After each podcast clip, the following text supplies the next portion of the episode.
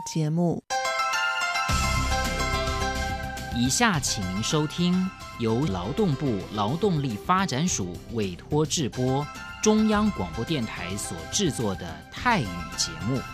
รายการต่อไปนี้ได้รับการมอบหมายให้จัดทำโดย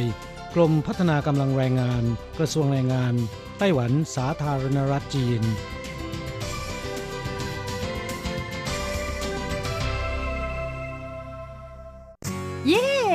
ลิกงานแล้ว พวกเราไปคาราโอเกะกันเถอะ ฉันมีธุระ เธอไปกันเถอะ เอ๊ะนานทีปีหนจะนัดไปร้องเพลงกัน หรือว่าเธอมีนัดกับชายหนุ่มจ้าใช่ก็ดีนะสิ ฉันจะไปทำงานหาเงินต่างหาก จริงเหรอ เลิกงานแล้วยังไปหาเงินได้อีกทำไมดีจัง ไปทำที่ไหนอะจริงสิ แถวนี้มีโรงงานหนึ่งช่วงนี้ต้องการคนงานชั่วคราว ช่วงวันหยุดฉันก็ไปทำงานพิเศษที่นั่นจะได้หาเงินเพิ่มขึ้นอีกหน่อย อยากจะซื้อคอมพิวเตอร์ให้ลูกชายที่เมืองไทยลำไพไม่ได้นะ กฎหมายไต้หวันกำหนดไว้ว่า พวกเราจะต้องทำงานให้เท่าแก่ที่ยื่นขออนุญาตนำเราเข้ามาทำงานในไต้หวันเท่านั้น การไปทำงานที่อื่น ถือว่าผิดกฎหมาย หากถูกจับได้จะถูกยกเลิกไปอนุญาตทำงาน ไม่เพียงถูกส่งกลับประเทศ ต่อไปก็เข้ามาทำงานในไต้หวันไม่ได้อีกแล้วฮะรุนแรงขนาดนั้นเลยเหรอ จะถูกส่งกลับประเทศไม่สามารถมาทำงานไต้หวันได้อีก งั้นฉันก็ไม่มีทางหาเงินส่งลูกเรียนมหาวิทยาลัยนะสิงั้นก็แย่กว่าเดิมมาสิ ใช่แล้ว ในเมื่อเราเข้ามาทำงานในไต้หวันแล้ว ก็ควรต้องปฏิบัติตามกฎหมายไต้หวัน จึงจะมีโอกาสหาเงินส่งกลับไปช่วยเหลือครอบครัว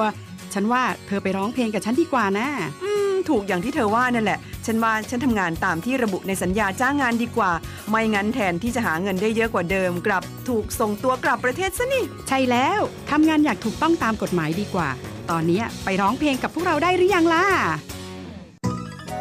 ผู้ช่วยที่ดีของไต้หวันจูงมือกันก้าวไปข้างหน้า กรมพัฒนากำลังแรงงาน ร่วมฝ่าฟันไปพร้อมกับคุณ สนับสนุนโดยกรมพัฒนากำลังแรงงาน กระทรวงแรงงานไต้หวัน วันดี สัปดาห์ที่แล้วเธอไปไหนมาเหรอทำไมไม่เจอเลย ใช่ ฉันกลับเมืองไทยมาเพิ่งกลับมาเมื่อวานก่อนที่เองแม่ดีจังเลย แต่ทำไมรีบกลับมาเร็วจังล่ะ ก็ต้องขอบคุณเท่าแก่ฉันละเท่าแก่ไปทำเรื่องให้ฉันเข้ามาทำงานไต้หวันอีกครั้ง โดยผ่านศูนย์บริการจ้างตรงของรัฐบาลไต้หวัน ฮะ การจ้างตรงคืออะไรเหรอทำยากไหม ไม่ยากเลย เท่าแก่บอกว่าสะดวกมาก แล้วก็ไม่ต้องผ่านบริษัทจัดหางาน ไม่เพียงประหยัดค่าในหน้าที่เมืองไทยนะทำให้ฉันเก็บเงินได้เพิ่มขึ้น ช่วยให้ครอบครัวฉันมีชีวิตที่ดีขึ้นด้วย นอกจากนี้ฉันอยู่กับเท่าแก่มานาน คุ้นเคยกันดี การเดินเรื่องเข้ามาทำงานในไต้หวัน โดยวิธีการจ้างตรงเนี่ยยังทำให้ฉันได้ทำงานในสถานที่ที่คุ้นเคย ไม่ต้องเสียเวลาปรับตัวให้เข้ากับที่ทำงานใหม่ เท่าแก่ก็ไม่ต้องปวดหัว ว่าจะต้องเริ่มสอนคนใหม่ เป็นผลดีกับทุกฝ่ายเลยล่ะแม่ดีจริง ๆ ผมเองสัญญาก็ใกล้ครบแล้วนะเนี่ย ต้องรีบกลับไปบอกข่าวดีให้เท่าแก่รู้แล้วล่ะ จะได้ให้เท่าแก่ไปติดต่อที่ศูนย์บริการจ้างตรง เพื่อขอทำเรื่องให้ผมกลับมาทำงานไต้หวันใหม่ โดยวิธีจ้างตรงได้เลย แล้วก็จะต้องไปบอกข่าวนี้กับเพื่อนๆทุกคนให้ได้รู้กันด้วย ใช่ เรื่องดีๆ แบบนี้ต้องบอกต่อจะได้ไปใช้บริการกันเยอะๆ ผู้ช่วยที่ดีของไต้หวันจูงมือกันก้าวไปข้างหน้า กรมพัฒนากำลังแรงงาน ร่วมฝ่าฟันไปพร้อมกับคุณ สนับสนุนโดยกรมพัฒนากำลังแรงงาน กระทรวงแรงงานไต้หวัน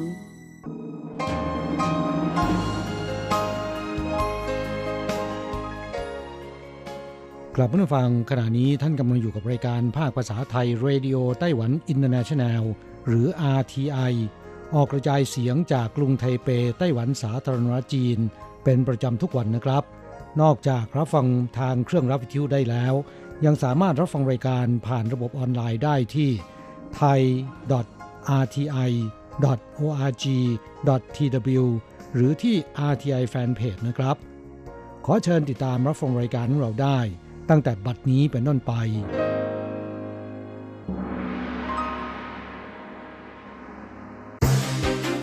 ลำดับแรกขอเชิญติดตามรับฟัง ข่าวประจำวัน สวัสดีครับคุณผู้ฟังที่รักและเคารพทุกท่านครับ วันนี้ตรงกับวันพุทธที่ 14 เมษายน ปีพุทธศักราช 2564 นะครับ สำหรับข่าวประจำวันจาก RTI ในวันนี้ก็มีผมกฤษณัยสายประพาสเป็นผู้รายงานนะครับ เราก็มาเริ่มต้นกันที่ข่าวข่าวเกี่ยวกับ คณะตัวแทนของท่านประธานาธิบดีโจไบเดนแห่งสหรัฐ ซึ่งประกอบไปด้วยนายคริสโตเฟอร์ดอตอดีตวุฒิสมาชิก นายริชาร์ดอาร์มิเทจแล้วก็นายเจมส์สไตน์เบิร์กอดีตรองรัฐมนตรีว่าการกระทรวงการต่างประเทศของสหรัฐ ได้เดินทางถึงไต้หวันแล้วในตอนบ่ายวันนี้นะครับ เพื่อร่วมพิธีเฉลิมฉลองครบรอบ 42 ปี การประกาศใช้กฎหมาย ว่าด้วยความสัมพันธ์ไต้หวัน หรือ TRA ครับ ซึ่งนางโอเจียงอันโฆษกกระทรวงต่างประเทศของไต้หวันสาธารณจีน ก็ได้ระบุว่าไต้หวันนั้นได้มีการประสานงานในเรื่องนี้กับฝ่ายสหรัฐอย่างใกล้ชิด และกระทรวงการต่างประเทศไต้หวันยินดีต้อนรับ การมาเยือนไต้หวันของคณะผู้แทนจากสหรัฐ ส่วนกำหนดการต่างๆ นั้นจะชี้แจงให้ทราบอีกครั้งเมื่อคณะเดินทางมาถึงไต้หวันแล้วครับ นางโอนั้นก็ได้ระบุเกี่ยวกับเรื่องนี้นะครับ โดยบอกว่า是由拜登总统专程派遣来台湾的资深的访问团，要传达美方对台湾坚定的友谊和支持。คณะผู้แทนสหรัฐดังกล่าวนั้นเป็นตัวแทนอาวุโสของท่านประธานาธิบดีโจไบเดนเพื่อส่งสัญญาณความเป็นมิตรและสนับสนุนไต้หวันของฝ่ายสหรัฐ และก็เพื่อให้คณะผู้แทนสหรัฐนั้น สามารถแลกเปลี่ยนความคิดเห็นในประเด็นต่างๆ ที่ทั้งสองฝ่ายให้ความสนใจได้อย่างเต็มที่ ไต้หวันนั้นได้มีการประสานงานกับหน่วยงานที่เกี่ยวข้องของสหรัฐอย่างใกล้ชิดมาโดยตลอดครับครับทางด้านนายจางตุนหานนะครับโฆษกทำเนียบประธานาธิบดีไต้หวันสาธารณจีนก็บอกว่า ท่านประธานาธิบดีชาอิงเวินในฐานะตัวแทนรัฐบาลและก็ประชาชน ชาวไต้หวันนั้นขอแสดงความยินดีต้อนรับ การมาเยือนไต้หวันของคณะผู้แทนจากสหรัฐ และขอบคุณประธานาธิบดีโจไบเดนแห่งสหรัฐ รวมทั้งรัฐบาลสหรัฐที่การสนับสนุนไต้หวันด้วยดีมาโดยตลอดครับ อีกข่าวหนึ่งครับเรามาดูเกี่ยวกับนายหมาเสี่ยวกวางนะครับโฆษกสำนักงงานกิจการไต้หวันของจีนนั้นได้ระบุในการถแถลงข่าววันนี้บอกว่าแม้ว่าการส่งฝูงบินรบจำนวนมากขึ้นก่อกวนเขตแสดงตน เพื่อการป้องกันไปทางอากาศของไต้หวันบ่อย แล้วก็มากขึ้นเป็นลำดับ จะสร้างความไม่พอใจให้แก่ประชาชนชาวไต้หวันก็ตาม แต่เนื่องจากการแยกไต้หวันเป็นเอกราชนั้น เป็นภัยคุกคามที่ร้ายแรงที่สุด ต่อสันติภาพบนช่องแคบไต้หวัน การพัฒนาไปอย่างสันติระหว่างกัน ตลอดจน ผลประโยชน์ร่วมกันของประชาชนบนช่องแคบไต้หวัน ดังนั้นการดำเนินการเพื่อสกัดกั้นการแยกไต้หวันเป็นเอกราชนั้น จึงไม่จำเป็นต้องคำนึงถึงผลที่จะติดตามมาอื่น ๆ ใด ๆ ทั้งสิ้นนะครับทั้งนี้นะครับตั้งแต่ 3 เมษายนที่ผ่านมานั้นจีนได้ส่งเครื่องบินทหาร ของตนลุกล้ำเขตแสดงตนหรือ ADIZ ของไต้หวันทางฝั่งตะวันตกเฉียงใต้ อย่างต่อเนื่องรวมถึง 10 วันทีเดียวนะครับ โดยเฉพาะอย่างยิ่ง วันที่ 12 เมษายนนั้นส่งฝูงบินขับไล่ถึง 25 ลำ ลุกล้ำเขตแสดงตนของไต้หวันจำนวนมากที่สุด ซึ่งในหมาเสี่ยวกองย้ำว่า เป็นการฝึกซ้อมทางทหารตามปกติของกองทัพจีน และส่งสัญญาณ สกัดกั้นการเคลื่อนไหวเพื่อแยกไต้หวันเป็นเอกราช ที่พยายามจับมือกับต่างชาติว่า จีนนั้นไม่ใช่ดีแต่พูด จีนไม่ได้ละทิ้งการใช้กำลังอาวุธเพื่อสกัดกั้น การแยกไต้หวันเป็นเอกราชแต่อย่างใดครับ อีกคราวหนึ่งครับเรามาดูเกี่ยวกับนายเฉินซือจงผู้อำนวยการศูนย์บัญชาการควบคุมโรคไต้หวันนะครับได้เปิดเผยเมื่อตอนบ่ายวันนี้ โดยระบุว่าไต้หวันนั้นจะเริ่มให้บริการฉีดวัคซีนสำหรับผู้ที่มีความจำเป็นต้องเดินทางไปต่างประเทศ ไม่ว่าจะเป็นไปประกอบธุรกิจ ไปทำงานไปศึกษาต่อหรือว่าไปรับการรักษาพยาบาลที่ต่างประเทศ โดยจะเริ่มให้บริการตั้งแต่วันที่ 21 เมษายน คือวันพุธหน้า ใน 31 สถานพยาบาล ที่มีหน้าที่ในการฉีดวัคซีนโควิด -19 ทั่วประเทศของไต้หวันนะครับครับทั้งนี้นะครับการฉีดวัคซีนดังกล่าวนั้น ผู้รับการฉีดจะต้องชำระค่าลงทะเบียนค่าตรวจและก็ค่าบริการการฉีดเท่านั้น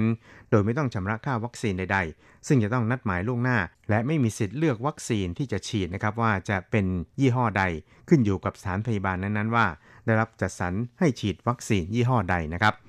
ครับนอกจากนี้นะครับศูนย์บัญชาการนั้นยังได้ปรับปรุงมาตรการป้องกันโรคสำหรับพนักงานบนเครื่องบินโดยสารของไต้หวันด้วยนะครับ ดยระบุให้พนักงานที่ให้บริการในเส้นทางบินระยะไกล และปฏิบัติหน้าที่ในประเทศที่มีความเสี่ยงระดับ 3 เมื่อเดินทางกลับไต้หวันแล้ว ให้กักตัวที่บ้าน 3 วัน โดยที่ตรวจเชื้อในวันที่ 3 นั้นผลเป็นลบก็ให้เปลี่ยนเป็นสังเกตอาการด้วยตนเองอีก 11 วันส่วนผู้ที่ปฏิบัติหน้าที่ในเส้นทางระยะสั้น แล้วก็ไม่ได้เข้าเมืองของประเทศที่เป็นเขตเสี่ยงระดับ 3 นั้น ให้สังเกตอาการด้วยตนเองเป็นเวลา 14 วันนะครับ สำหรับพนักงงานของสายการบินไต้หวันที่ฉีดวัคซีนครบ 2 โดสเป็นเวลา 14 วันแล้วนะครับ ก็ให้ดำเนินการโดย ในส่วนของเส้นทางระยะไกลนั้น ให้สังเกตอาการด้วยตนเอง 7 วัน เมื่อครบกำหนด ตรวจผลเป็นลบ ก็ยกเลิกการสังเกตอาการได้ครับ ส่วนผู้ที่ปฏิบัติหน้าที่ในเส้นทางระยะใกล้นะครับ ไม่ต้องสังเกตอาการด้วยตนเอง แต่ให้ปฏิบัติตนในชีวิตวิถีใหม่แทนครับ อีกข่าวหนึ่งเรามาดูเกี่ยวกับทางด้านเศรษฐกิจกันบ้างนะครับบรรยากาศในตลาดหลักทรัพย์ของไต้หวันสาธารณจีนในไตรมาสแรกของปีนี้นั้น ก็ยังคงคึกคักต่อเนื่องจากปีที่แล้วครับ นอกจากจะดันดัชนีหลักทรัพย์พุ่งทะยานสู่ 16,700 จุดแล้วนะครับก็ปรากฏว่ามูลค่าการซื้อขายในตลาดนั้นก็พุ่งสูงเป็นหลายแสนล้าน ส่งผลให้การจัดเก็บภาษีตลาดหลักทรัพย์ 5 รายการนะครับ ได้แก่ ภาษีซื้อขายหุ้น ภาษีการค้า ภาษีเงินได้ ภาษีอากร แล้วก็ภาษีศุลกากร ในตลาดนะครับในช่วงไตรมาสแรกของปีนี้ คือระหว่างเดือนมกราคมถึงมีนาคมนั้น พุ่งเป็นถึง 467,200 ล้านเหรียญไต้หวัน ปรับตัวเพิ่มขึ้น 16.6%นะครับ เมื่อเทียบกับระยะเดียวกันของปีที่แล้วแต่สำหรับในส่วนของภาษีการซื้อขายหุ้น พุ่งขึ้นถึงเท่าตัว จากช่วงเดียวกันของปีก่อนนะครับ คือมีมูลค่าเกือบ 60,000 ล้านเหรียญไต้หวันทีเดียวครับ ครับภาษีการซื้อขายหุ้นในไตรมาสแรกของปีนี้นั้น พุ่งสูงขึ้นถึง 102.3%นะครับ เสริมเงินรายได้เข้าสู่รัฐได้ไม่น้อย และยังคิดเป็นถึง 50%ของงบประมาณรายรับ ที่ได้จากการจัดเก็บภาษีในตลาดหลักทรัพย์ที่ได้มีการตั้งเอาไว้ก่อนหน้านี้ครับ ครับและหากพิจารณาจากการจัดเก็บภาษีตลาดหลักทรัพย์ไต้หวันรายเดือน แล้วนี่นะครับเดือนธันวาคมปีที่แล้วจัดเก็บได้ 19,900 ล้านเหรียญไต้หวัน ขยับเป็น 21,200 ล้านเหรียญไต้หวัน ในเดือนมกราคมปีนี้นะครับ แต่ว่าพอถึงเดือนมีนาคมนั้น คือเดือนที่แล้วเนี่ยพุ่งขึ้นเป็นถึง 22,000 ล้านเหรียญไต้หวันทีเดียวครับ อีกข่าวหนึ่งก็ยังคงเป็นข่าวทางด้านเศรษฐกิจนะครับบูมเบิร์กรายงานครับว่ากระทรวงการคลังของสหรัฐ มีกำหนดการเปิดโผรายชื่อประเทศ ที่เข้าข่ายมีพฤติกรรมแทรกแซงค่าเงินในวันพรุ่งนี้ คือวันที่ 15 เมษายนนะครับ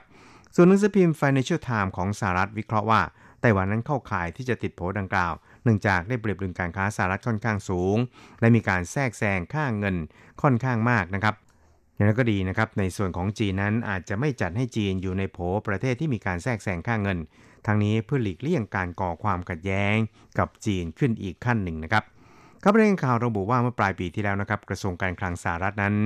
ได้ประกาศรายงานอัตราแลกเปลี่ยนค่าเงินต่างประเทศ โดยจัดให้เวียดนามและสวิตเซอร์แลนด์ อยู่ในบัญชีรายชื่อประเทศที่แทรกแซงค่าเงินนะครับ ส่วนไทยอินเดียและก็ไต้หวัน อยู่ในบัญชีรายชื่อที่ต้องติดตาม โดยตัดจีน ญี่ปุ่นเกาหลีใต้ เยอรมนี อิตาลี สิงคโปร์และมาเลเซีย ออกจากบัญชีรายชื่อที่ต้องติดตามในส่วนนี้ครับครับรายงานข่าวระบุอีกครับว่า โดยทั่วไปคาดกันว่าเนื่องจากไต้หวันเข้าเงื่อนไข 3 ประการ ที่สหรัฐวางเอาไว้ว่าจะต้องจัดให้เป็นประเทศที่มีพฤติกรรมในการแทรกแซงค่าเงินนะครับ ได้แก่ ได้เปรียบดุลการค้าต่อสหรัฐเกินกว่า 20,000 ล้านเหรียญสหรัฐ ขนาดของการแทรกแซงอัตราแลกเปลี่ยนนั้นสูงกว่า 2%ของ GDP และบัญชีเดินสะพัดนั้นมีขนาดเกินกว่า 2%ของ GDP ดังนั้นเนี่ยไต้หวันจึงมีโอกาสสูงที่จะระบุระบุให้เป็นประเทศที่แทรกแซงค่าเงินของสหรัฐในคราวนี้นะครับยังก็ดีครับนายหยางจินหลง ผู้ว่าการธนาคารกลางไต้หวันนั้นยอมรับว่า ต้หวันมีโอกาสที่จะถูกจัดอยู่ในบัญชีรายชื่อ ประเทศที่มีการแทรกแซงค่าเงินนะครับ แต่ก็บอกว่าหากเป็นจริงก็จะไม่ส่งผลกระทบต่อไต้หวันในทันที ในส่วนของไต้หวันนั้นจะยืนหยัดปกป้องให้ค่าเงินเหรียญไต้หวันอยู่ในระดับที่เหมาะสมต่อไปรวมทั้ง ชี้แจงให้ฝ่ายสหรัฐเข้าใจจุดยืน และสถานการณ์ที่แท้จริงในปัจจุบันด้วยครับ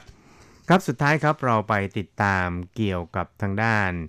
การ รักษาโรคพาร์กินสันในไต้หวันกันครับ ผู้ป่วยพาร์กินสันในไต้หวันวัย 59 ปีที่เห็นนั้น ป่วยมาตั้งแต่อายุ 40 ปีกำลังฉลองเกิดใหม่ โดยการตัดเค้กฉลองร่วมกับทีมหมอที่ช่วยกันรักษาเขาจนหายเกือบเป็นปกติในวันเกิดวันนี้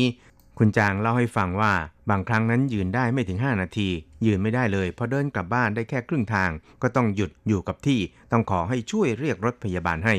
ใช้ยาก็ได้ผลไม่มากจนต้องใช้วิธีผ่าตัด ฝังแผ่นชิปลงไปในสมองส่วนลึกได้ผลดี ใช้ชีวิตเป็นปกติสุขได้ ค่าใช้จ่ายก็มีการประกันสุขภาพ แต่คุณหมอก็เตือนว่าปัจจุบันนั้นผู้ป่วยพาร์กินสัน มีแนวโน้มอายุน้อยลงทุกขณะ คุณหมอเย่ตู้เสวยผู้อำนวยการอายุรกรรมประสาทโรงพยาบาลแพทยศาสตร์ไทเปเตือนว่า มีผู้ป่วยที่มีอายุน้อยลงมากขึ้นจริง ๆ โรคพาร์กินสันมีสาเหตุที่ไม่แน่ชัดนะครับแต่บางส่วนก็มาจากกรรมพันธุ์ การรับประทานอาหารอย่างสมดุลและออกกำลังกาย จะช่วยป้องกันไม่ให้เกิดโรคนี้ได้ พบเร็วรักษาก่อนกลับไปใช้ชีวิตเป็นปกติสุขได้ในเร็ววัน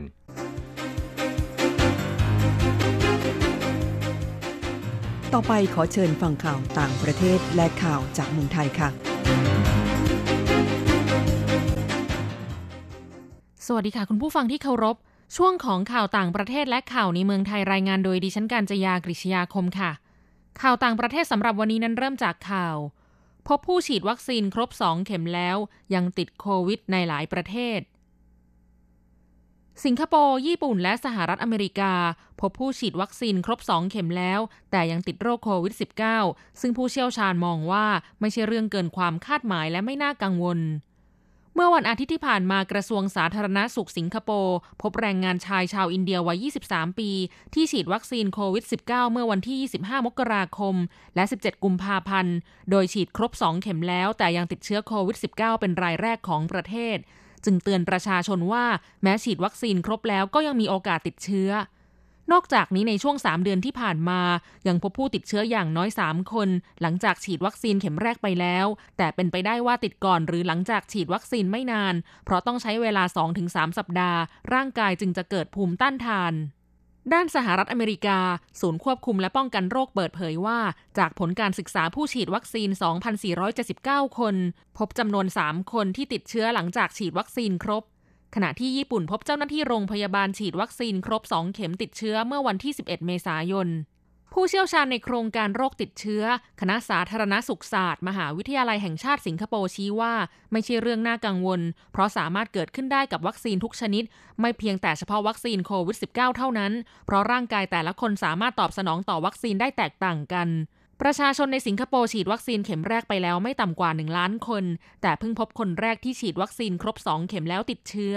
ถึงแม้ว่าการฉีดวัคซีนไม่สามารถป้องกันการติดเชื้อได้ร้อยเปอร์เซ็นต์แต่ช่วยป้องกันไม่ให้เกิดอาการรุนแรงหรือเสี่ยงเสียชีวิตหากติดเชื้อโควิด -19 ข่าวต่อไป สหรัฐ EU และแอฟริกาใต้ ประกาศหยุดใช้วัคซีนจอห์นสันแอนด์จอห์นสันชั่วคราวสหรัฐอเมริกา สหภาพยุโรปหรือ EU และแอฟริกาใต้ ประกาศหยุดใช้วัคซีนโควิด -19 ของจอห์นสันแอนด์จอห์นสันเป็นการชั่วคราวแล้ว หลังจากศูนย์ควบคุมและป้องกันโรคหรือ CDC และสำนักงานจัดการอาหารและยา หรือ FDA ของสหรัฐออกแถลงการณ์ร่วม แนะนำให้หน่วยงานต่างๆ หยุดใช้วัคซีนของจอห์นสันแอนด์จอห์นสันก่อน จนกว่าจะตรวจสอบเสร็จสิ้น หลังจากพบผู้ฉีดวัคซีนเกิดอาการลิ่มเลือดอุดตันชนิดหายากและรุนแรง 6 คน ในกลุ่มผู้ฉีดวัคซีนจอห์นสันแอนด์จอห์นสันกว่า6ล้าน8แสนคนในสหรัฐ โดยทั้งหมดเป็นเพศหญิงอายุระหว่าง 18-48 ปี เกิดอาการหลังจากได้รับวัคซีนแล้ว 6-13 วัน ในจำนวนนี้เสียชีวิตแล้ว 1 คน และอาการอยู่ในขั้นวิกฤต 1 คนด้านจอห์นสันแอนด์จอห์นสันออกแถลงการณ์ชะลอการกระจายวัคซีนในยุโรป และระบุจะทำงานร่วมกับผู้เชี่ยวชาญทางการแพทย์และเจ้าหน้าที่สาธารณสุขอย่างใกล้ชิด รวมถึงสนับสนุนให้หารือแบบเปิดในเรื่องข้อมูลนี้ต่อผู้เชี่ยวชาญและสาธารณชน ประธานาธิบดีโจไบเดนผู้นำสหรัฐยืนยันว่า สหรัฐยังคงมีวัคซีนโควิด -19 เพียงพอสำหรับชาวอเมริกันทุกคน ถึงแม้จะระงับการใช้วัคซีนของ Johnson and Johnson ก็ตาม ต่อไปขอเชิญคุณผู้ฟังรับฟังข่าวในเมืองไทยค่ะอุบัติเหตุช่วงสงกรานต์4วันในไทย ตาย 152 คน บาดเจ็บ 1,494 คน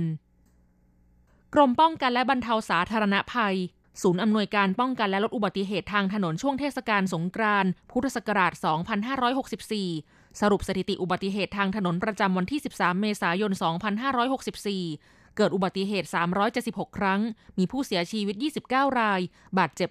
392 รายสรุปอุบัติเหตุทางถนนสะสมในช่วง 4 วันของการรณรงค์ ระหว่างวันที่ 10 ถึง 13 เมษายน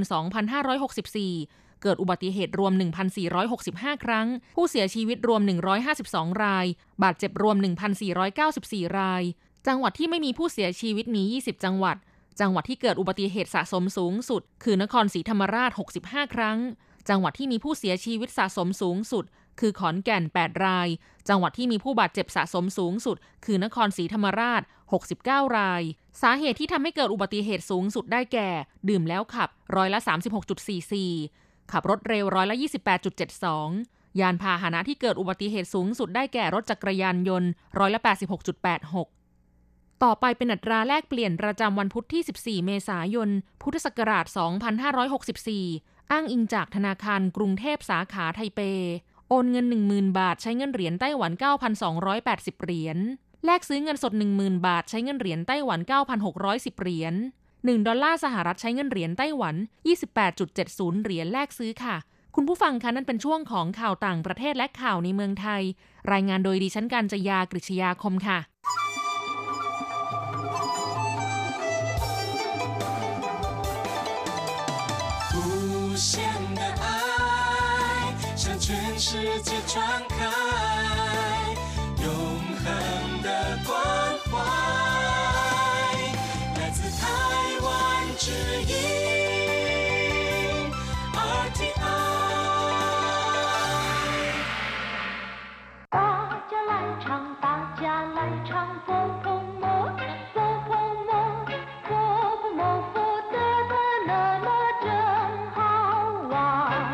สวัสดีครับเพื่อนผู้ฟัง พบกันในบทนี้เราจะมาเรียนบทเรียนที่ 4 ของแบบเรียนชั้นกลาง บทที่ 4 ของแบบเรียนชั้นกลาง ฟังไม่ค่อยชัดเจน บทนี้เป็นคำสนทนาระหว่างคนไข้กับหมอ เกี่ยวกับอาการของหูที่ได้ยินไม่ค่อยชัดเจนนะครับ 第四课，听不清楚。一，对话，我的耳朵有一点问题，怎么了？ 常常听不清楚。你有没有听随身听的习惯？是不是声音开得很大？对，我把声音开得比较大。那就对了。所以小的声音就听不清楚了。第四课听不清楚บทที่สี่ฟังไม่ค่อยชัดเจน คนไข้ถามคุณหมอบอกว่า 我的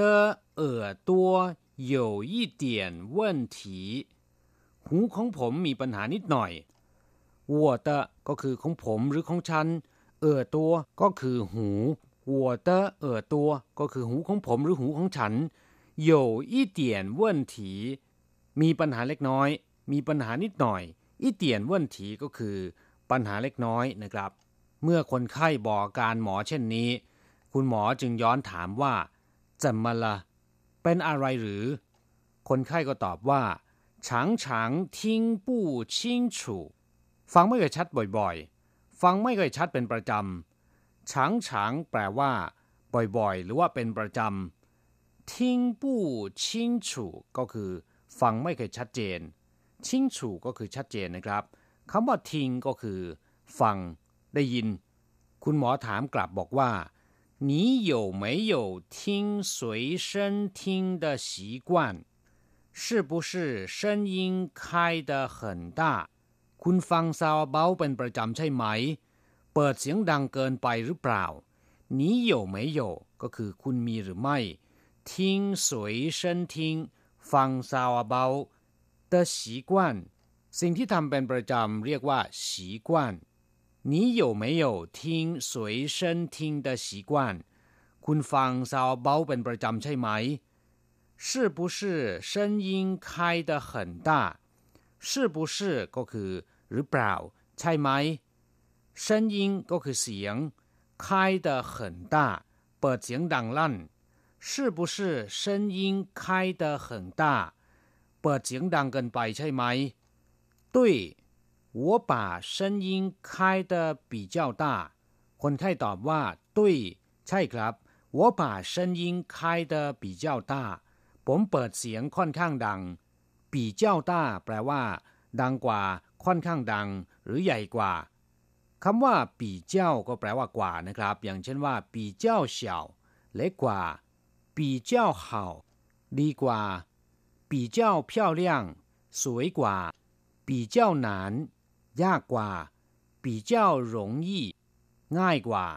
เมื่อฟังคนไข้เล่าสภาพการให้ฟังแล้ว คุณหมอจึงตอบว่า那就对了所以小的声音就听不清楚了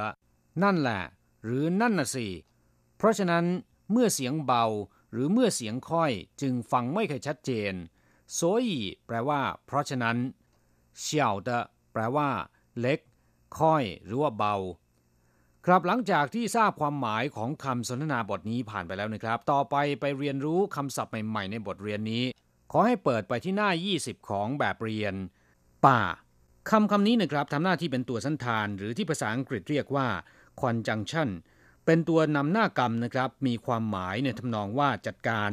อย่างเช่นว่า ป่าเชาอิงจีกวนเตี้ยว ปิดเครื่องรับวิทยุลำพังเฉพาะ เชาอิงจีกวนเตี้ยวก็แปลว่าปิดวิทยุอยู่แล้ว แต่ยังเป็นประโยคที่ไม่สมบูรณ์ ต้องเติมคำว่า ป่าไว้หน้ากรรม คือเครื่องรับวิทยุ ซึ่งมีความหมายว่าทำให้เครื่องรับวิทยุถูกปิด จึงจะเป็นประโยคที่สมบูรณ์ไคแปลว่าเปิด ตรงข้ามกับคำว่ากวนที่แปลว่าปิด ท่านนำทั้งสองคำมาผสมรวมกันนะครับ เป็นไคกวนไม่ได้แปลว่า เปิดปิดนะครับ แต่จะได้คำศัพท์ใหม่แปลว่าสวิต อย่างเช่นว่าเตี้ยนเหวียนไขกวนก็คือสวิตไฟ ไขเติงแปลว่าเปิดไฟ ไขสวยหลงเถา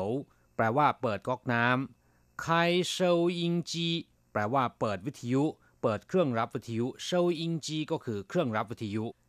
ไขเหมือนแปลว่า เปิดประตูสวยเชนทิงแปลว่าซาวาเบาหรือเครื่องรับวิทยุหรือเทปขนาดพกพาติดตัวไปไหนมาไหนได้นะครับ เรียกว่า สุยเชินทิ้งคำว่าสุยเชินก็แปลว่า พกติดตัว ทิ้ง แปลว่า ได้ยินหรือฟังเอ่อตัว แปลว่า หู ส่วนตานะครับ เรียกว่าเหยียนจิงจมูก ปีจืปากเรียกว่าจุยปาต้าเชินแปลว่าเสียงดัง ต้าแปลว่าใหญ่ เชินก็คือเสียง ต้าเชินจึงเป็นเสียงดัง ไทต้าเชิน เสียงดังเกินไปคำที่ตรงข้ามกับคำว่าต้าเซินก็คือเฉาเซินแปลว่าเสียงเบา เสียงค่อยสีกวนสิ่งที่ทำเป็นประจำทำเป็นนิสัยนะครับ คุ้นเคย อย่างเช่นว่า有没有睡午觉的习惯นอนกลางวันเป็นประจำไหม มีนิสัยนอนกลางวันไหม习不习惯คุ้นเคยไหม不习惯这里的环境 ไม่คุ้นเคยกับสภาพแวดล้อมของที่นี่ผู้ฉีกว่นก็คือไม่คุ้นเคยนะครับปิ้งเหรินแปลว่าคนไข้ คนที่ป่วยนะครับ เรียกว่า ปิ้งเหรินคำว่าปิ้งก็แปลว่าป่วย เป็นโรคเหรินก็คือคน ปิ้งเหรินก็คือผู้ป่วยหรือว่าคนไข้醫生 ก็คือคุณหมอ นายแพทย์ ผู้ให้การรักษาผู้ป่วยนะครับ เรียกว่า 醫生 สำหรับคำอื่นๆที่เกี่ยวข้องก็มี 護士 นางพยาบาล 醫院 โรงพยาบาล 診所 คลินิก 門診 คนไข้นอก 住院 คนไข้ใน หรือคนไข้ที่ต้องนอนรักษาในโรงพยาบาลนะครับ เจินต้วนชูหนังสือวินิจฉัยหรือใบรับรองแพทย์เว่นถีแปลว่าปัญหา เว่นถีเหิงตัวก็คือมีปัญหามากมาย ต้าเว่นถีแปลว่าปัญหาใหญ่ ปัญหาที่รุนแรงเถาท่งเว่นถีปัญหาที่น่าปวดหัวเฉียวเว่นถีแปลว่าปัญหาเล็ก ปัญหาที่ไม่ค่อยรุนแรงเท่าไหร่เหมยเว่นถีก็คือไม่มีปัญหา ครับหลังจากทราบความหมายของคำศัพท์ในบทเรียนนี้ผ่านไปแล้ว ช่วงสุดท้ายเราจะมาฝึกหัดสร้างประโยคใหม่ โดยขอให้อ่านตามคุณครูนะครับ三练习你说什么？ 我说说大声一点。我说太小声了，我听不清楚。你的耳朵怎么了？啊？你说什么？没什么。你说什么คุณพูดว่าอะไร你说ก็คือคุณพูด什么คืออะไร你说什么คุณพูดว่าอะไร我说ผมบอกว่า ผมว่า说大声一点 พูดเสียงดังอีกนิดหนึ่งพูดเสียงดังหน่อย我说ผมว่า太小声了我听不清楚เสียงเบาเกินไป เสียงค่อยเกินไป ผมฟังไม่ชัดครับผู้ฟังเรียนไปแล้ว หวังเป็นอย่างยิ่งว่าท่านจะนำไปหัดพูด แล้วก็ใช้บ่อยๆนะครับ ภาษาจีนของคุณก็จะพัฒนาขึ้นเรื่อยๆ พบกันใหม่ในบทเรียนถัดไป สวัสดีครับ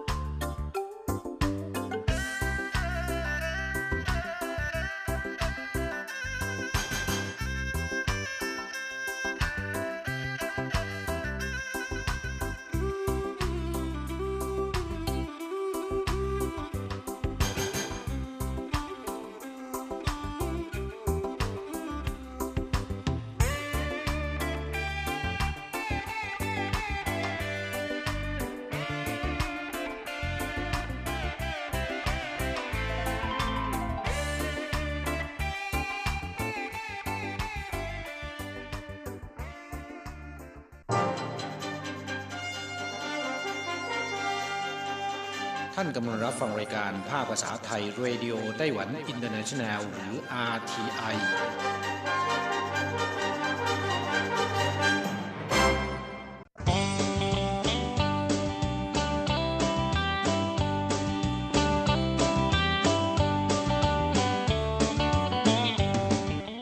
ครับผู้ฟังขณะนี้ท่านกำลังอยู่กับรายการภาคภาษาไทย RTI เอเชียสัมพันธ์ ลำดับต่อไปขอเชิญท่านมาร่วมให้กำลังใจแด่เพื่อนแรงงานไทยที่ประสบปัญหาและความเดือดร้อน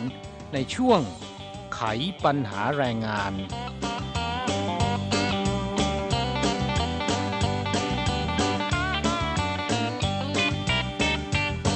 ครับช่วงปลายเดือนมีนาคมที่ผ่านมานี้ที่นครเถาหยวนนะครับตำรวจบุกทลายผับเฉาแห่งหนึ่งที่ ปล่อยให้ลูกค้าซึ่งส่วนใหญ่เป็นแรงงานเวียดนาม มีคนงานไทยอยู่บ้างนะครับ ไปใช้บริการแต่ว่าปล่อยให้มีการขายแล้วก็มั่วสุมกันเสพยาเสพติดนะครับ และ ผับแห่งนี้ถูกจับมาครั้งนี้เป็นครั้งที่สองแล้วนะค่ะ ถือว่าเป็นแหล่งมั่วสุมของแรงงานต่างชาติโดยแท้นะคะครับซึ่งในครั้งนี้เนี่ยตำรวจสามารถรวบตัวคนงานต่างชาติได้ร้อยกว่าคน ซึ่งส่วนใหญ่ก็เป็นคนงานเวียดนามนะคะแล้วก็ยังมีบางคนเนี่ยเห็นว่าพัวพันกับการค้ายาเสพติดคือเอายามาขายให้กับอ่าเพื่อนๆเสพกันภายในผับแห่งนี้นะคะครับพูดถึงเรื่องยาเสพติดเนี่ยความจริงแรงงานไทยก็เป็นกลุ่มที่น่าเป็นห่วงนะฮะค่ะอ่า สถานการณ์การแพร่ระบาดของยาเสพติดในกลุ่มคนงานไทย ก็อยู่ในขั้นที่รุนแรง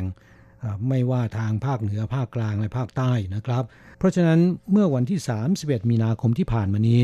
สำนักงานแรงงานไทยไทเปนะครับ จึงร่วมกับสถานีตำรวจเถาหยวน เดินสาย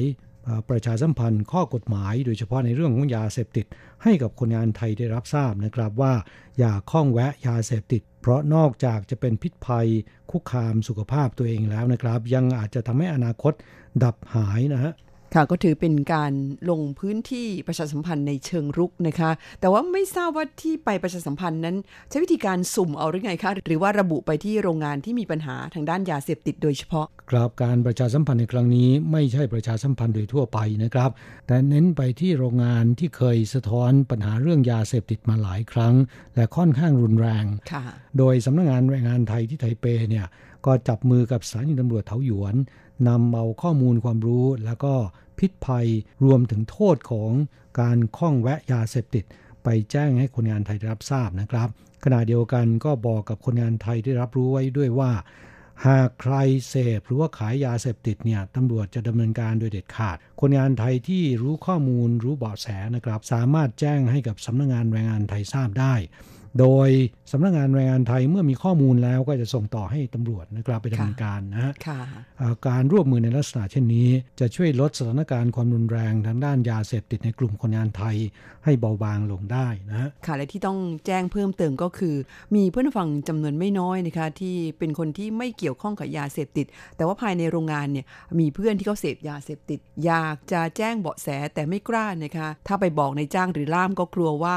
คนที่เขาเสพเขารู้จะมาคิดบัญชีเอานะคะ หรือว่าตัวเองจะกลายเป็นเป้า เพราะฉะนั้นมีหลายคนทีเดียวไม่กล้าปริปากนะคะ แต่ว่าก็กลัวอยู่ในใจ เพราะว่าหากว่าในหอพักเดียวกัน หรือโรงงานเดียวกัน มีคนเสพยาเสพติดเนี่ย มันก็เหมือนกับเป็นอันตรายที่อยู่ใกล้ตัวเรานะคะ อาจจะเกิดอะไรร้ายแรงขึ้นได้ โดยที่เราไม่ได้คาดคิดหรือไม่รู้ตัว เพราะฉะนั้นถาหากว่าเพื่อนฟังมีสภาพการเช่นนี้นะคะคือในโรงงานมีคนเสพยาเสพติด รู้เบาะแสว่ามีใครเอามาขายเนี่ยนะคะสามารถแจ้งเบาะแสไปที่สำนักงานแรงงานไทยได้นะคะโดยที่ทางสำนักงานแรงงานเนี่ยก็จะไม่แพร่งพรายข้อมูลที่คุณแจ้งเข้าไปนะคะ จะปิดเป็นความลับว่าใครเป็นคนแจ้ง โดยคุณสามารถไปที่ Facebook ของสำนักงานแรงงานไทย แล้วก็ฝากข้อความไว้ในช่อง inbox ได้นะคะครับจากการไปประชาสัมพันธ์ข้อกฎหมาย โดยเฉพาะในเรื่องยาเสพติดในครั้งนี้นะครับ ก็มีคนงานไทยจำนวนไม่น้อยที่ไม่เสพและไม่ขายและเบื่อหน่ายกับพฤติกรรมของคนงานไทยที่มีการเสพมีการขายยาเสพติด แต่ไม่กล้าบอกนะครับ มีการเปิดเผยอ่าเป็นการส่วนตัวบอกว่าจริง ๆ แล้วเนี่ยคนงานไทยที่ขายนะครับ ก็รับมาจากร้านอาหารไทยนี่แหละ โอ้อ่าค่ะซึ่งอยู่ใกล้ ๆ กับโรงงานนะครับค่ะโดยเฉพาะในวันเงินเดือนออก จะมีการมาส่งของถึงที่หน้าโรงงานเลยทีเดียวนะครับค่ะอ่าบางอาจถึงขนาดนั้น เพราะฉะนั้นทางสำนักงานแรงงานไทย จึงหารือกับทางการตำรวจ เพื่อที่จะอ่าดำเนินการตรวจสอบกวดขันในเรื่องนี้ โดยเฉพาะร้านอาหารไทยที่มีพฤติกรรมเหล่านี้นะครับ ซึ่งคนงานไทยให้ข้อมูลมานะฮะค่ะก็จะมีการเพ่งเล็งแล้วก็ตรวจสอบ ร้านอาหารไทยเหล่านี้ ขณะเดียวกันนะครับ คนงานไทยที่รู้ข้อมูลแต่ไม่กล้าจะบอกอย่างที่คุณอัญชันบอกไปแล้วเมื่อสักครู่นะครับ เพราะกลัวว่าตนจะเดือดร้อนภายหลัง ก็ขอให้ร่วมด้วยช่วยกันนะครับ แจ้งข้อมูลไปที่ Facebook ของสำนักงานแรงงานไทยได้นะครับค่ะ เข้าไปที่ Facebook แล้วก็พิมพ์คำว่าสำนักงานแรงงานไทย เว้นวรรคไทเปนะคะครับนอกจากยาเสพติดแล้วนะครับสำนักงานแรงงานไทย แล้วก็สถานีตำรวจเถาหยวนยังเป็นห่วง คนงานไทยในเรื่องของอ่าเมาแล้วขับนะครับ ซึ่งมีค่อนข้างเยอะนะฮะค่ะถูกจับถูกปรับและถูกส่งกลับประเทศ ในสัดส่วนที่ค่อนข้างสูงตำรวจกล่าวว่ามีการตรวจสอบอย่างเข้มงวด ในเรื่องของเมาแล้วขับ เพราะฉะนั้นเอ่ออย่าชะล่าใจนะครับ อย่าคิดว่าระยะทางใกล้ๆคงจะไม่โชคร้ายหรอกนะอ่า ถูกตำรวจจับนะฮะค่ะคนที่คิดแบบนี้ส่วนใหญ่โดนจับมาแล้วนะครับ ค่ะ และในปัจจุบันนั้น เนื่องจากว่าปัญหาแรงงานต่างชาติ ขับขี่ยวดยานพาหนะ ซึ่งปัจจุบันก็เป็นรถจักรยานไฟฟ้าเนี่ย เห็นกันเกลื่อนตานะคะ เพราะฉะนั้นทางการตำรวจ ไม่ว่าจะเป็นเมืองไหนก็ตาม ก็เพิ่มความเข้มงวดในการตรวจจับ นะคะโดยเฉพาะการดื่มแล้วขับเนี่ยกลายเป็นภารกิจสำคัญของตำรวจไปแล้วนะคะเพื่อนฟังของเราจะประมาทไม่ได้เป็นอันขาดนะคะไม่ว่าจะดื่มเพียงแค่กระป๋องเดียว หากเจอตำรวจกลางทางให้เป่าลมเนี่ยแม้จะเพียงเบียร์กระป๋องเดียวก็ไม่ผ่านนะคะครับและโทษหนักด้วยนะครับหากว่าเป่าลมเกินกว่า 0.15 มิลลิกรัมต่อลิตรเนี่ยจะถูกปรับเงิน แต่ถ้าหากว่าเกิน 0.25 มิลลิกรัมต่อลิตร ซึ่งก็เท่ากับ ซึ่งก็เท่ากับดื่มเบียร์มากกว่าหนึ่งกระป๋อง ถือว่าเป็นคดีอาญาเลยทีเดียว จะถูกลงโทษจำคุก โดยมากแล้วคนงานไทยที่ถูกจับเมาแล้วขับเนี่ยจะอยู่ที่ 0.5 0.6 0.7 มิลลิกรัมต่อลิตร ซึ่งเกินกว่า 0.25 มิลลิกรัมต่อลิตรนะฮะคนงานไทยเหล่านี้ถูกจำคุก 2 เดือน 3 เดือน และมีค่าปรับอีกต่างหาก หากไม่อยากจะจำคุกก็สามารถเสียค่าปรับแทนการจำคุกได้ในอัตราวันละพันนะครับ หากว่าถูกจำคุก 3 เดือนอาวันละพันเนี่ยก็ 90,000 ไปแล้วนะฮะ รวมกับค่าปรับก็เป็นแสนนอกจากนี้แล้วนะคะหลังจากที่คุณจ่ายค่าปรับหรือว่าจำคุกครบกำหนดแล้วเนี่ยก็จะถูกในประเทศ กลับไปนะคะและไม่สามารถเดินทางกลับมาทำงานที่ไต้หวันได้อีก จึงเตือนเพื่อนแรงงานไทยมาด้วยความหวังดีว่า ต้องระมัดระวังนะครับ อย่าดื่มแล้วขับมิฉะนั้นท่านอาจจะเสียใจภายหลังนะครับ พูดถึงเรื่องของเมาแล้วขับถ้าหากว่าเพื่อนผู้ฟังติดตามรับฟังรายการของเรา โดยเฉพาะช่วงของขุนพลแรงงานไทยนะครับ ท่านจะได้รับทราบว่าคนงานไทยนั้น มีข่าวเมาแล้วขับ แล้วก็ตายกันแทบจะทุกสัปดาห์เลยทีเดียวนะฮะค่ะอ่าเป็นข่าวคราวที่น่าเศร้านะครับสำนักงานแรงงานไทย แล้วก็สถานีตำรวจเถาหยวนไปประชาสัมพันธ์อ่าข้อกฎหมายในครั้งนี้มีโรงงานหนึ่งนะครับ เคยเกิดเรื่องที่คนงานไทย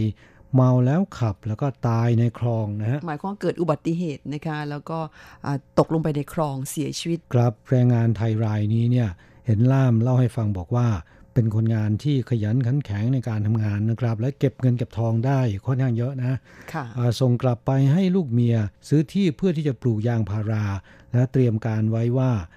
ในอนาคตจะกลับไปปลูกสวนยางนะครับ แล้วก็ทำธุรกิจของตัวเอง แต่มาด่วนตายซะก่อน เพราะว่าฤทธิ์สุรานะครับค่ะค่ะก็เป็นที่น่าเสียใจนะคะพูดถึงตอนนี้ก็อยากจะให้เพื่อนผู้ฟังมาฟังคำให้สัมภาษณ์ของล่ามคนหนึ่งนะครับ ที่ดูแลโรงงานเหล่านี้นะฮะค่ะเป็นคนงานไทยภาคอีสานโดยแท้ๆนะครับ ไม่มีเชื้อจีน ไม่เคยเรียนภาษาจีนมาก่อน แต่ว่าด้วยความมุ่งมานะ มาทำงานขยันขันแข็งนะครับ ไม่เฉพาะเก็บเงินเก็บทองอย่างเดียว ยังเรียนรู้เทคนิคการทำงาน นอกจากนั้นในเรื่องภาษานะครับยังพยายามฝึกฝน จากคนอีสานแท้ๆสามารถพูดภาษาจีนได้คล่องแคล่ว จนกลายมาเป็นล่ามนะครับ พัฒนาตัวเองขึ้นมาเป็นล่ามให้บริการคนงานไทยนะคะ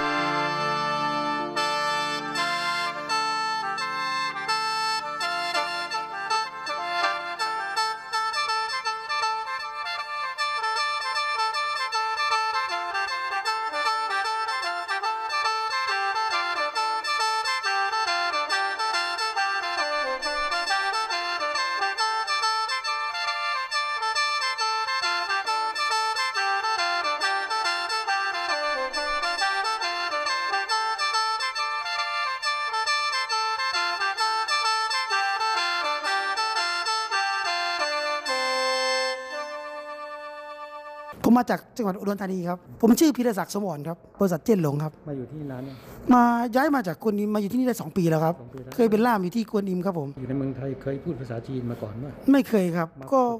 ฝึกที่นี่ครับ แล้วก็ฝึกด้วยตนเองจากไอ้ดูหนังบ้างฟังเพลง แล้วก็ไม่ใช่คนเชื้อจีนครับผมเออ เป็นคนอีสานแท้ๆใช่ไหมร้อยเปอร์เซ็นต์เลยครับ เป็นคนอีสานครับผม ตอนนี้เป็นล่ามได้นะครับผม โรงงานสวัสดิการเขาดีไหมสวัสดิการนี่ก็ถือว่าใช้ได้อยู่นะครับ เพราะว่าตอนนี้มีญี่ปุ่นถือหุ้นไป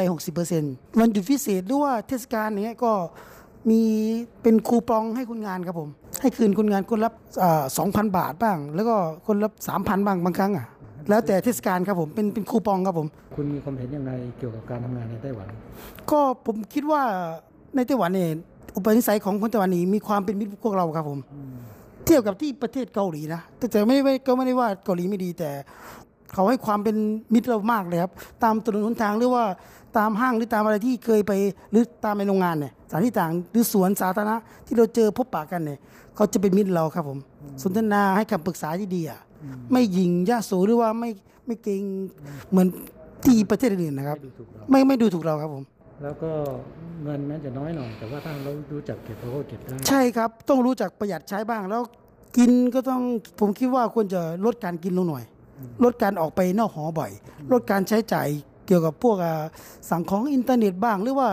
หรือเราไปใช้ของซื้อของไอ้กินร้านไทย ถ้าเราอยากกินรสชาติอาหารบ้านเรา ก็นานๆไปทีก็ได้ ไม่ใช่ทุกวันเราต้องประหยัดถึงจะได้ตังค์ส่งกลับบ้านได้เยอะครับคุณได้ส่งเงินกลับบ้านเดือนเท่าไหร่ ผมตอนนี้ก็ส่งให้แฟนที่บ้านใช้ทุกเดือนครับ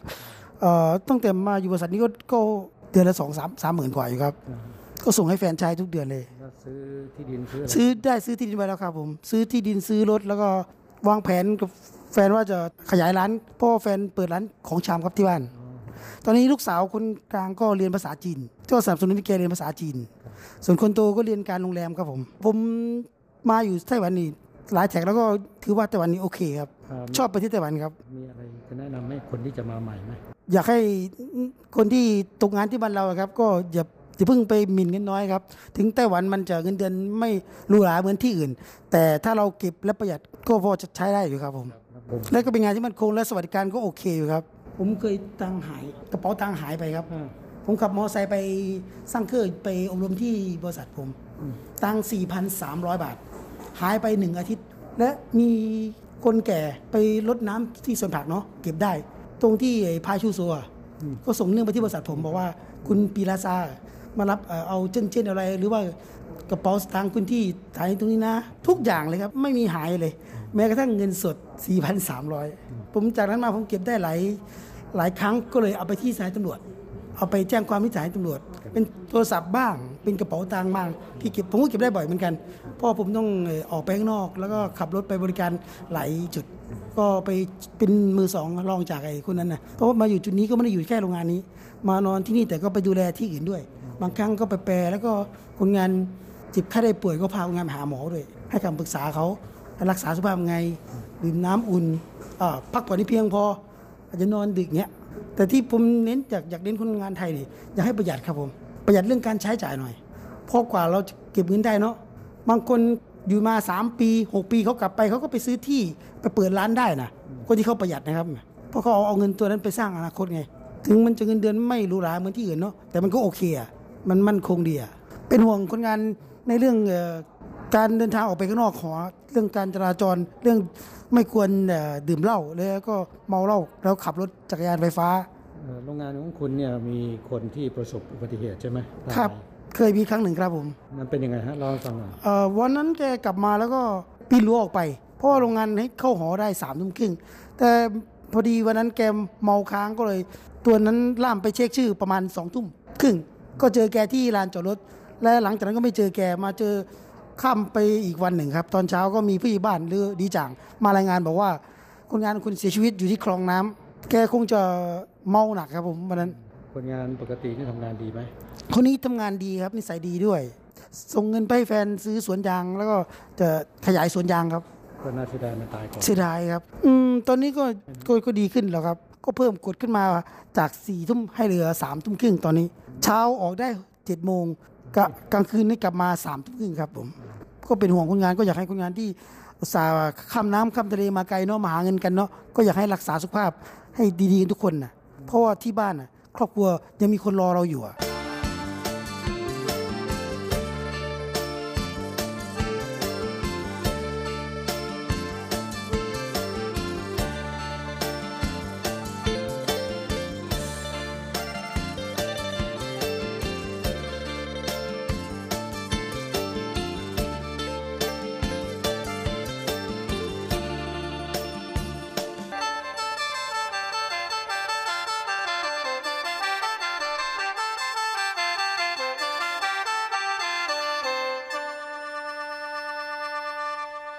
ค่ะช่วงนี้เป็นช่วงสงกรานต์นะคะเพื่อให้เข้ากับบรรยากาศเนี่ยเรามาฟังเพลงรำวงสงกรานต์แล้วสักครู่กลับมาคุยกันต่อค่ะ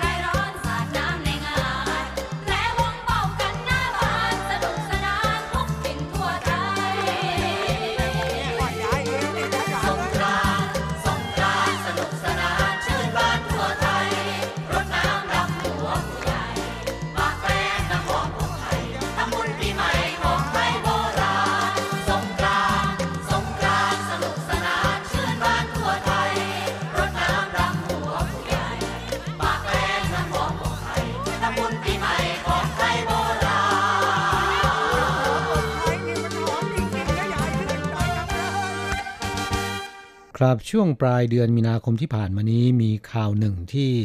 ทำให้ผู้คนในไต้หวันรู้สึกไม่ค่อยพอใจนะครับ เป็นคนไต้หวันเองนะฮะค่ะเอ่อกระทำสิ่งที่ไม่ดีกับคนงานต่างชาติ ที่เป็นผู้อนุบาลจากอินโดนีเซียนะครับ ค่ะที่ผ่านมาในรายการของเราเนี่ยก็นำข่าวคราวที่เกี่ยวกับผู้อนุบาลต่างชาติมาคุยให้ฟังกันหลายครั้งแล้วเหมือนกันนะคะแต่ส่วนมากจะเป็นข่าวในลักษณะที่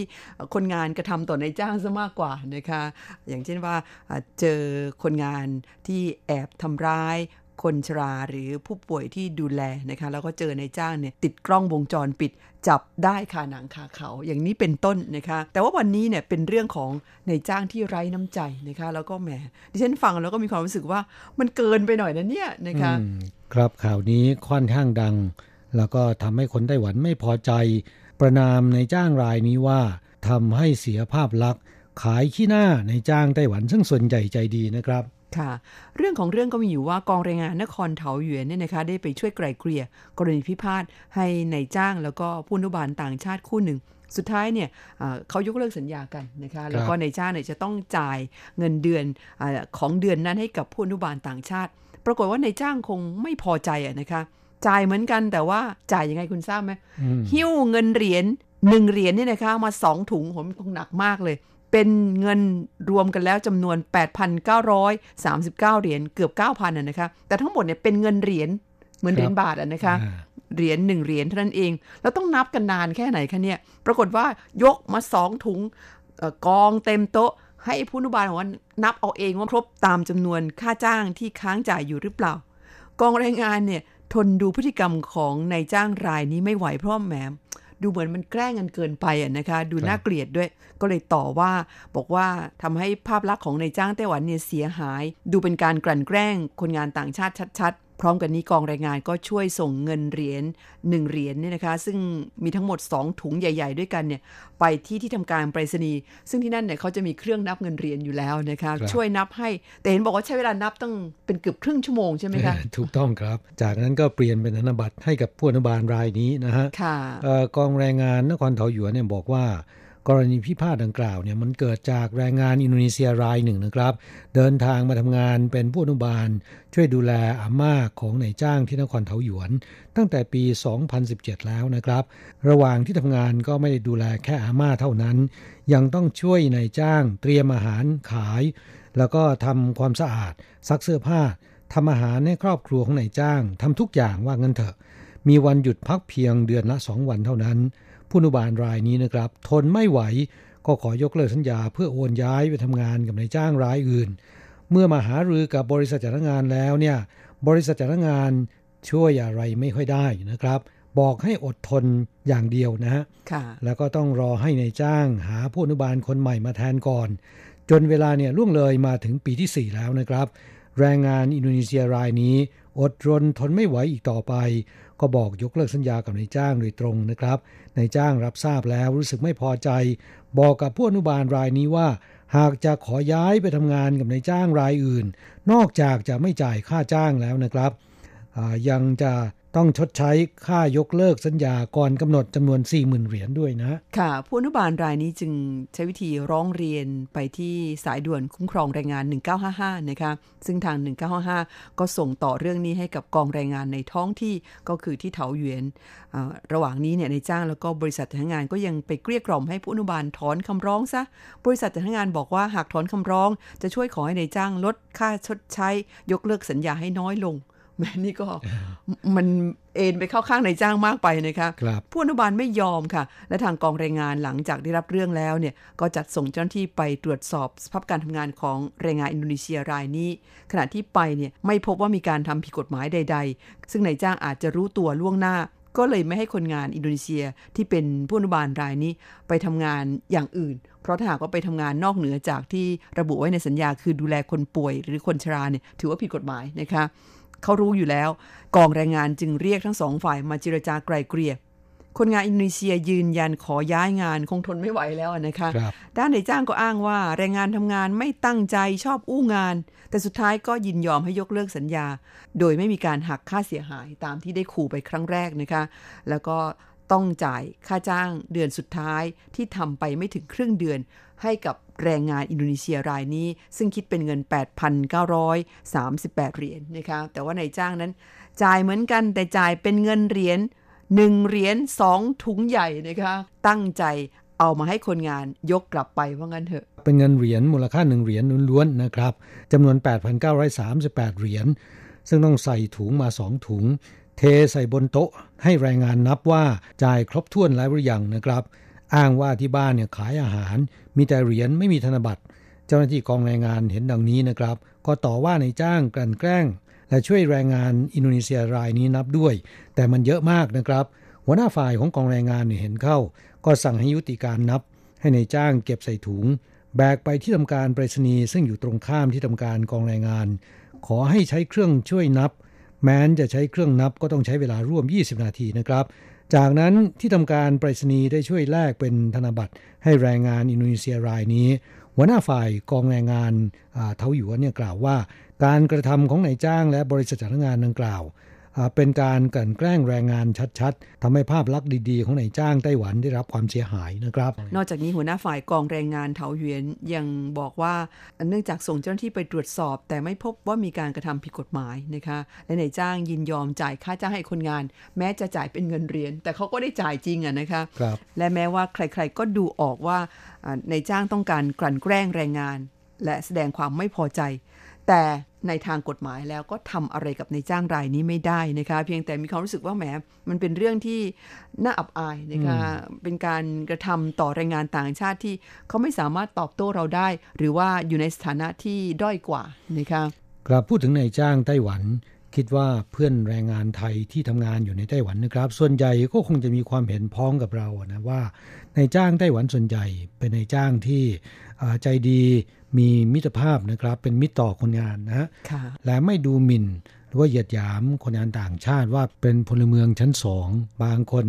ถือคนงานเป็นสมาชิกในครอบครัวสิริซ้ำนะครับค่ะเพื่อนฟังของเราที่ทำงานในตำแหน่งผู้นุบาลหลายคนทีเดียว มาอยู่ที่นี่กันเป็น 10บสปีนะคะ แล้วก็ส่วนใหญ่นั้นเจอในจ้างที่ถือว่าค่อนข้างดีทีเดียว อย่างไรก็ตามค่ะ ในทุกๆสังคมเนี่ยก็จะมีทั้งคนดีและคนไม่ดี สัดส่วนของคนไม่ดีนั้นในไต้หวันถือว่า มีไม่มากเท่าไหร่นะคะดูจากที่เราทำรายการมานานอ่าเกือบ 30 ปีเนี่ยก็เจอเพียงไม่กี่รายเท่านั้นนะคะครับกระนั้นก็ตามค่ะเพื่อนฟังที่มาทำงานกันในไต้หวันไม่ว่าจะอยู่ในตำแหน่งผู้อนุบาล หรือทำงานในโรงงานก็ตาม สำหรับคนไต้หวันแล้วอ่าเขามักจะต้องดูพฤติกรรมของเราก่อนนะคะเขาต้องให้เราพิสูจน์ตัวเองก่อนว่า เขาสามารถไว้วางใจเราได้หรือเปล่านะคะครับเพราะฉะนั้นการทำงานกับนายจ้างไม่ว่าจะที่ไหนก็ตามนะครับ อันดับแรกต้องให้นายจ้างไว้วางใจแล้วก็ชื่นชมอ่าผลงานของเรานะครับค่ะถ้าสามารถทำได้ถึงขั้นนี้แล้วเนี่ยโอกาสที่จะปรับตัวเข้ากับสมาชิกครอบครัวของนายจ้างได้อย่างกลมกลืน ก็มีความเป็นไปได้สูงนะครับทำงานได้อย่างราบรื่น และมีความสุขนะ ค่ะ ก็ขอให้เพื่อนฟังของเราทุกๆทท่านที่มาทำงานกันในไต้หวัน ไม่ว่าจะทำงานในตำแหน่ง ไม่ว่าจะทำงานในตำแหน่งใดก็ตามนะคะ ก็ขอให้อ่าทำงานกันอย่างมีความสุขราบรื่น แล้วก็อ่าสุดท้ายเนี่ยได้เงินได้ทองกลับบ้านกันไปเยอะๆนะคะครับช่วงนี้ยังอยู่ในช่วงสงกรานต์เราทั้งสองขออำนวยอวยพรให้เพื่อนผู้ฟังจงสุขสันต์วันสงกรานต์นะครับค่ะและเราจะอำลาจากกันด้วยเสียงเพลงของนิทัศน์ละอองศรี ปีใหม่บ้านเฮา สัปดาห์หน้ากลับมาเจอกันใหม่ สวัสดีครับ สวัสดีค่ะ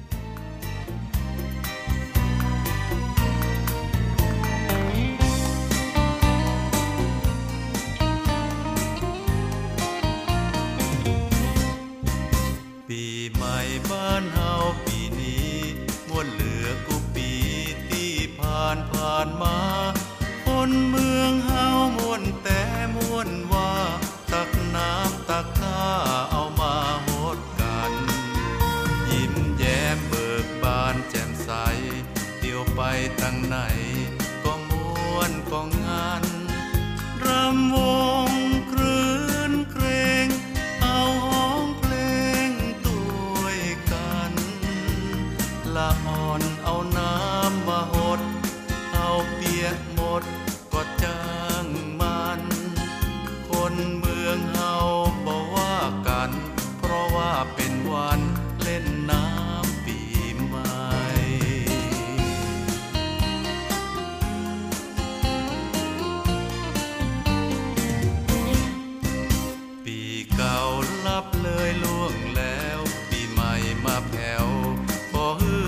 อ